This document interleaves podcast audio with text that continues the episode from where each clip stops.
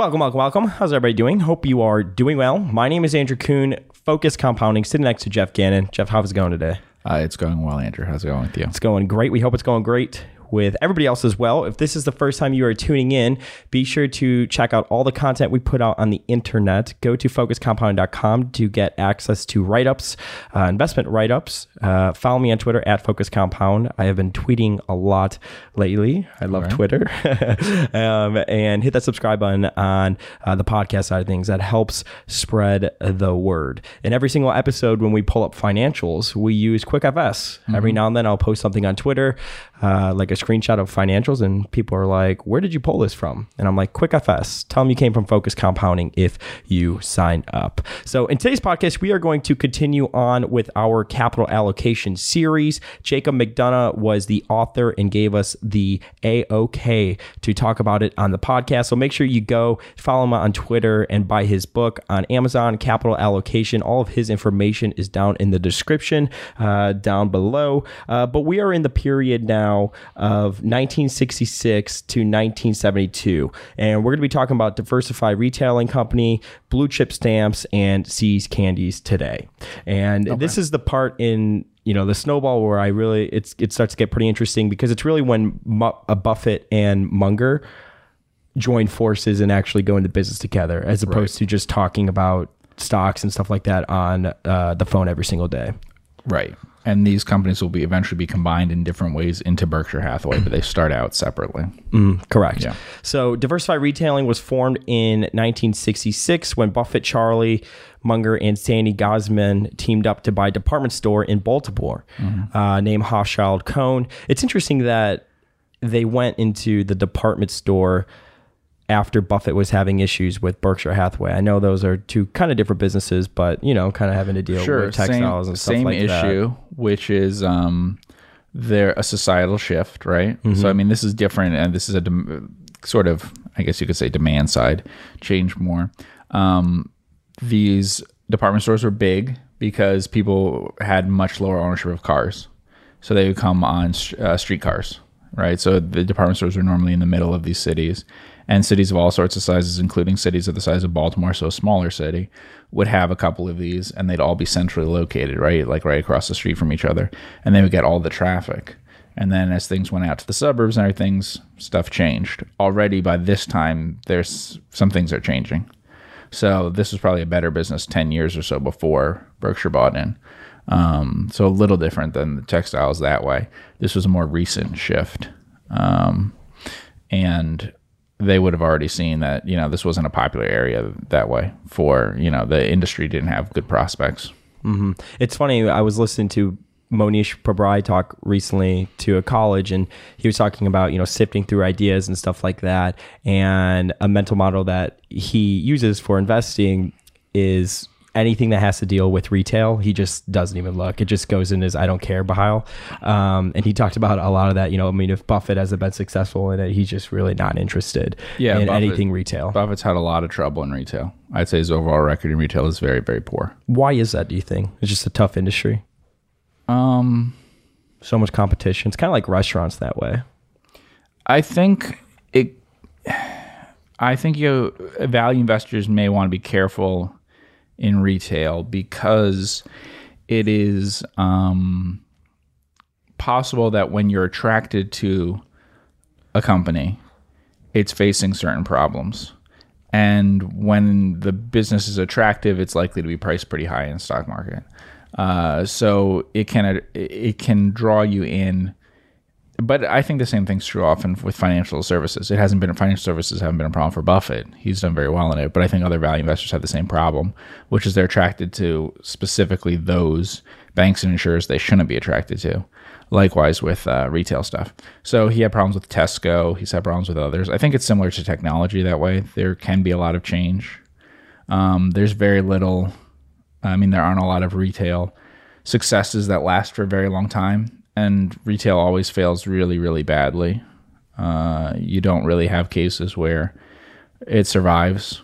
Um, so, you know, the biggest retailers from an earlier period are completely wiped out. Eventually, you know, they completely wipe out their shareholders' money.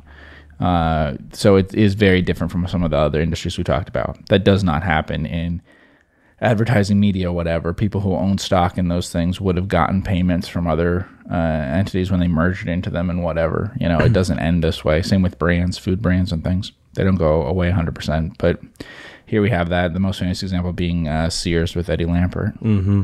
Yeah, so diversified was not a good uh, investment for Berkshire, though they did use it for other things, and they had a very cheap price. Yeah, so it says Diversified acquired Hochschild Kohn for 12 million, with half of the funding coming from equity and the other half coming from debt. In April 1967, Diversified paid 6 million to acquire Associated Cotton Shops, later named Associated Retail Stores. The Associated Retail acquisition was fully funded by debt. Combined, the acquisitions were one third funded with equity and two thirds debt. Uh, and that was another thing too. This was Buffett's. I mean, he rarely like ever took out any debt for anything and they talked a little bit about that in the snowball how this was one of those first times with um, uh, with this acquisition. And when they went to the bank and asked for the loan or were talking to the loan officer they're like 12 million for little Hochschild Kohn? Mm-hmm. and uh, the funny thing is is they you know typical Buffett and Munger they still thought they were getting uh the bank still made the loan. Yeah and they, that's true yeah. yeah. Yeah so I mean it was backed by the working capital of the business and the land and stuff like that. Um the they got a pretty good price on it. They had a lot of success with the cotton shops. In fact, the return on equity on that was excellent for a long time. But again, not a successful investment as you might think, because the moment that they lost the manager there, uh, it, it, completely went sideways, and they had to sell it off at a really bad price. Mm-hmm. So, um, they had trouble doing that. It would be like as if you lost Sam Walton and then Walmart wasn't a su- success at all. Mm-hmm. And that's pretty typical of retail things too, that they might be more execution dependent, you know? He wrote about it in the 1989 letter to Berkshire Hathaway shareholders. Buffett writes Shortly after purchasing Berkshire, I acquired a Baltimore department store, Hochschild Kohn, buying through a company called Diversified Retailing that later merged with Berkshire. I bought at a substantial discount from book value. The people were first class, and the deal included some extras unrecorded real estate values and a significant LIFO inventory cushion. How could I miss? So, three years later, I was lucky to sell the business for about what I had paid. After ending our corporate marriage to Hochschild Kohn, I had memories like those of the husband in the country song, My Wife Ran Away with My Best Friend, and I still miss him a lot. Mm-hmm. Very funny. Very funny. And he wrote about it in his BPL letter to partners, 1969. Associated Retailing Stores has a net worth of about 7.5 million. It is an excellent business with a strong financial position, good operating margins, and a record of increasing sales and earnings in recent years. Yeah, Associated Retail Stores is an unusual business. They operate under different names, very small format stores in uh, urban locations. And this is a time in which there was a significant um, deterioration in terms of urban life and retail, specifically for small retail things like this. So it would have been hard. So competition was probably decreasing mm-hmm. during this time period. A major thing here was keeping costs very low, but also controlling shrink. So theft would have been a major problem. And they really, uh, that's something that you can cut down on internally, right? So they, very they, efficiently operated. Yeah. They talked about that in the snowball, how anytime somebody sketchy would walk in, one of the general managers would blow a whistle and basically everybody would watch them mm-hmm. to make sure that they weren't going to steal. Yeah, shrink is a major factor for retail operations, depending on what they sell. And they were selling clothes in uh, cities. Mm-hmm. So about three years later, Diversified Retailing decided to sell Hochschild Kohn for 12 million. So basically broke even on it over you know three years or whatever. I guess down a little bit, but from an opportunity cost perspective, I would say they lost money. Uh, yeah. I don't, so they bought in. What year did they buy it? 1966. Yeah, maybe that's possible. I mean, they may not have done worse than people did in the stock market. They might mm-hmm. have done a little better than that. But um, from opportunity cost of buying other things with it, probably yeah. Uh, they actually started up uh, insurance things that they put inside diversified retail, so it continued to exist. Mm-hmm. Yeah. Uh, so we can move on to blue chip stamps. Uh, this is a very interesting business that they bought, and again, it's the second, you know, or second or third, because he did have a couple other insurance companies where float really uh, came into the picture, right? Yes, this is another declining business. In fact, of all the businesses they bought, this one is the fastest declining. Uh, blue chip declining much more so than um, either uh, diversified retail that we just talked about or um, Berkshire. Blue Chip Stamps was based in Los Angeles, California, and operated a type of rewards program. Blue Chip would sell stamps to retailers who would then issue stamps to its customers. Later, customers would redeem these stamps for products at the store. Blue Chip would be on the hook for the cost of the products whenever the stamps were redeemed. Uh, the timing difference of getting paid first and incurring expenses later created float, similar to the insurance business. He wrote about it in, it uh, was written in Blue Chip Stamps 1969 annual report in fiscal year 1969, 66 million.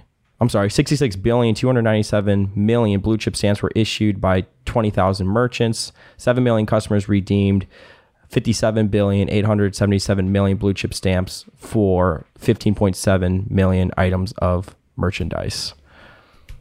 Let's see. So we could go down to Yeah, so Blue Chip was um, sort of a local monopoly. They were very small compared to the leader, uh, which was um, Green Stamps, um, and uh, only big in California, really.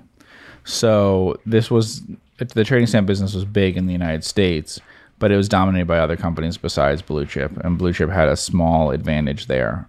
It had a complicated court case because there was an antitrust action against them when Berkshire got involved in buying into it, and that's why the stock was down a lot. They ended up having to give up a lot of their stock too, uh, in, in as part of a, like a consent decree to get out of the legal issue. And in fact, that's where Berkshire got some of their shares from eventually. Mm-hmm. um, and Buffett and Munger. I mean, Munger also invested through his partnership in this company. It says initially invested in Blue Chip in 1965. Munger was on the board of directors in the late 1960s, and Buffett joined in the early 1970s. By 1976, Munger was the chairman of Blue Chip. We could go over uh, where they kept most. Uh, a lot of their cash it was in you know uh, stocks and stuff like that state and municipal bonds preferred and common stocks When they were buying into it, yeah, yeah. So you think that's what really appealed to them was the float generation and being able to take that capital and invest it elsewhere?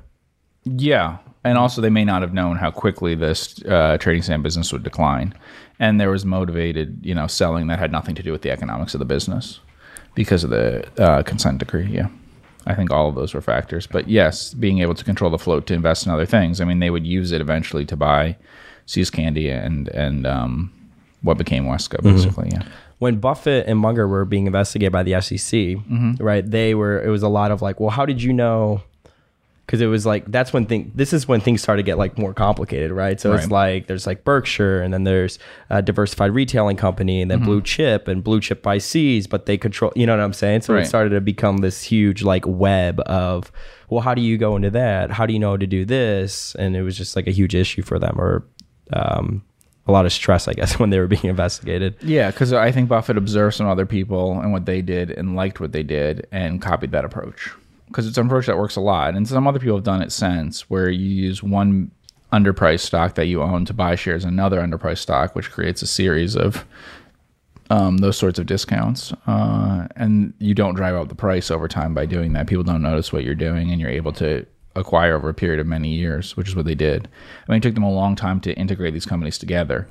Buffett's record wouldn't be as good if they had just immediately thought, "Oh, let's merge with Blue Chip" or something. They had to wait till they, you know, over time to slowly grow their positions in these companies. Mm-hmm. So See's Candies, this is one of the most famous early investments of Buffett because it is the investment where quote unquote he paid up for a high quality company. And as opposed to, you know, this is Buffett 2.0 as opposed to Graham and Dodd, Buffett 1.0. And even paying up is, you know, by most people's standards, probably pretty cheap. Uh, but Blue Chip acquired 67% of See's Candy in January 1972. The company increased its ownership of See's to 99% in March 1973. Blue Chip paid $35 per share, which valued See's at 35 million. Uh, so not a crazy uh, small company, right? Even in, in 1972 dollars, I would say, right? Right. Um, the balance sheet of See's reported that the business had cash of 9.9 million with no debt. This means that Blue Chip paid 25.1 million net of cash acquired. I'd say it's under 200 million market cap in today's dollars. Got it. Yeah.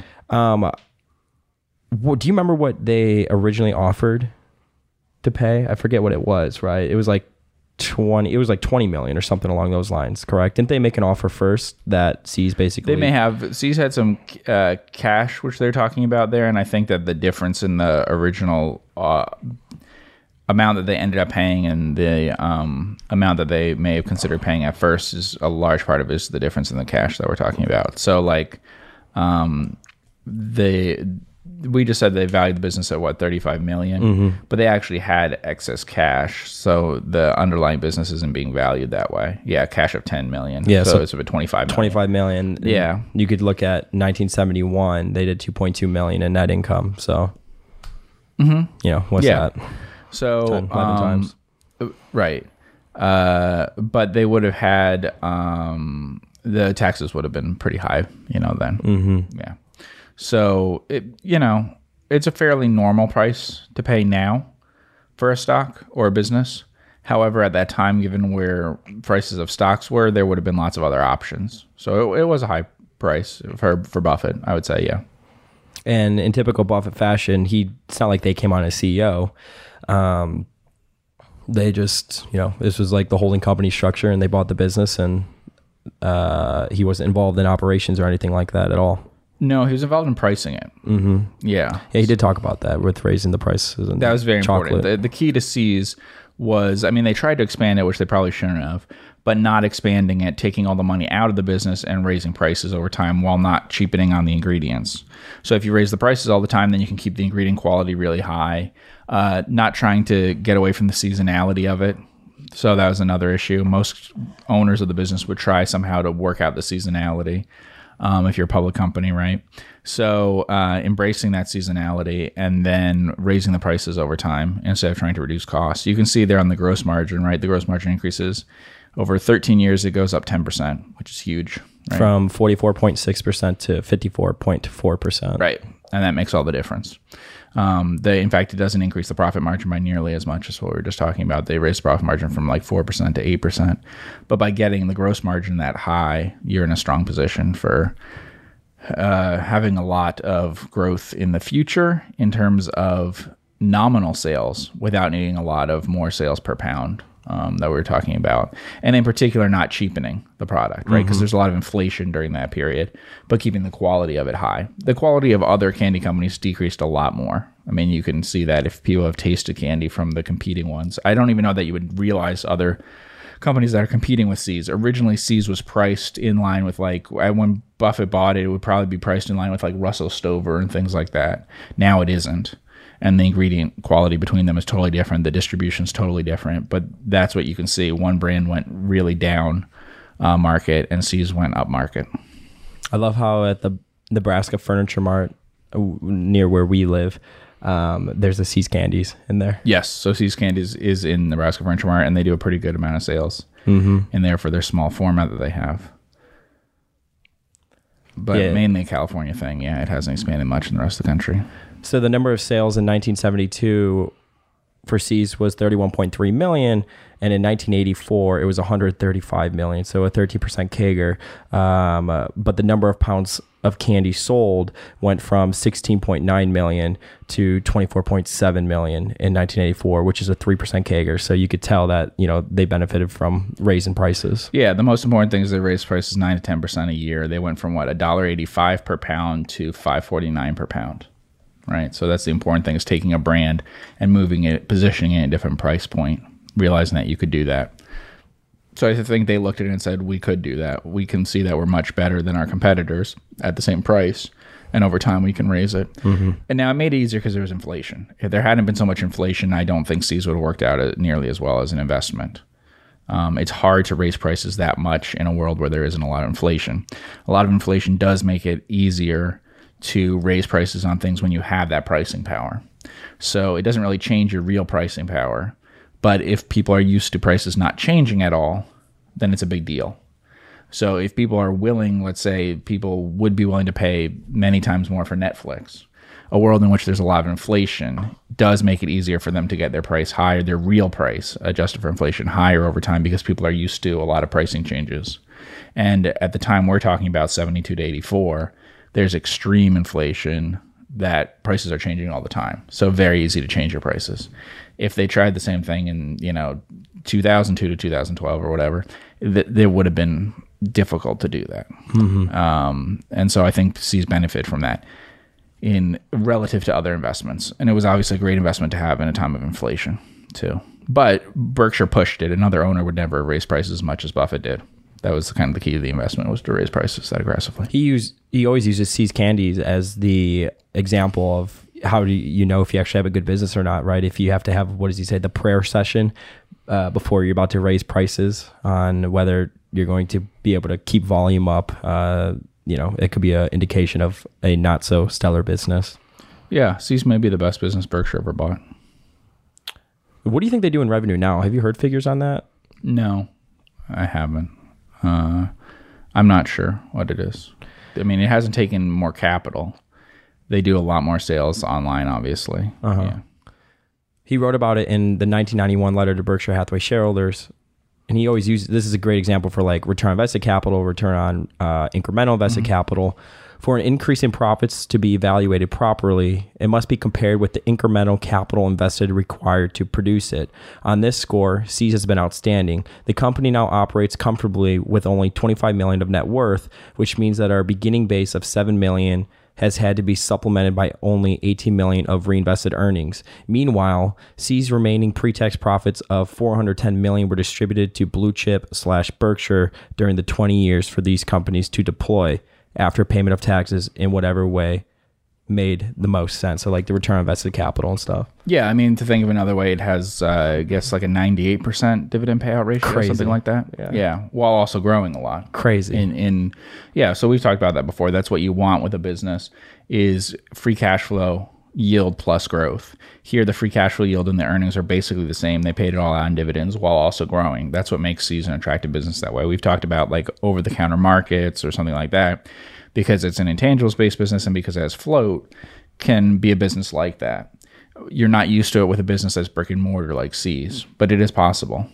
You know, you just ship that capital up to the mothership and he's able to, to redeploy it. Right. There there are other factors too that might not be obvious to people. Um, See's is highly seasonal, and it's selling a fresh product, so it's tying up extremely little capital in terms of working capital. It's also selling the product for cash from consumers, which is much more attractive than if it was a candy company selling to grocery stores or something, which would give them time to pay. So it's not creating receivables, which is a very big factor. If you want to look for a good business, one thing to look at is what business doesn't have any receivables. Uh, like I said, also I think See's is much more successful at Berkshire than it would have been anywhere else. Because any other owner would have one tried to expand it even more than Berkshire did, and Berkshire tried too hard. You know, it didn't work. Uh, across the country, they would have tried to grow it. Two, they would have freaked out about the seasonality of it and having to report that quarterly, uh, because you're going to lose money three quarters out of the year and make all your money in one uh, quarter. And so, say that you own, you know, uh, say you own something that's uh, ski resorts or something you always try to buy like water parks. You always the company will always try to do something where they don't make all their money in one quarter even though it doesn't matter right? So that factor and then also no one would have uh, increased prices as often as buffett did. You know a few big price increases they might have done but he took it as an actual strategy to do that. And those three things really made See's more successful I don't think another owner would have been as successful. It's you had such a business minded owner owning a really good business. Most good businesses like See's wouldn't be as successful because they wouldn't push those advantages. They would diversify more, diversify as Link Yeah, buy other pack or companies like other candy companies. Mm-hmm. Yeah. You know, and they say, stayed sticking to what they do best. Uh, so they continued to sell through their own stores. They accepted the seasonality of it. They didn't expand all around the country. Uh, they tr- expanded a little bit, but they're still very much in certain seasons in certain parts of the country. Um, and that's kind of an extreme thing that others would avoid, you know? um, it- because you could have expanded across the country, gone into drugstores and, and grocery stores and things, brought made your product cheaper. Been you know you could have done a lot of different things that might have seemed right at the time, but would have harmed the business long term. And Berkshire ran it to make a, as much profit as possible. Got it. Cool. Well, I don't thank everybody so much for tuning in with the both of us here today on the Focus Compounding Podcast. Make sure you hit the subscribe button wherever you are listening to us. Uh, check out Jacob's book. Go to Amazon, type in capital allocation. I'll also put a link in the description. Be sure to follow him on Twitter as well. And if you're not, make sure you follow me as well. I want to thank everybody so much for tuning in, and we will see you in the next podcast.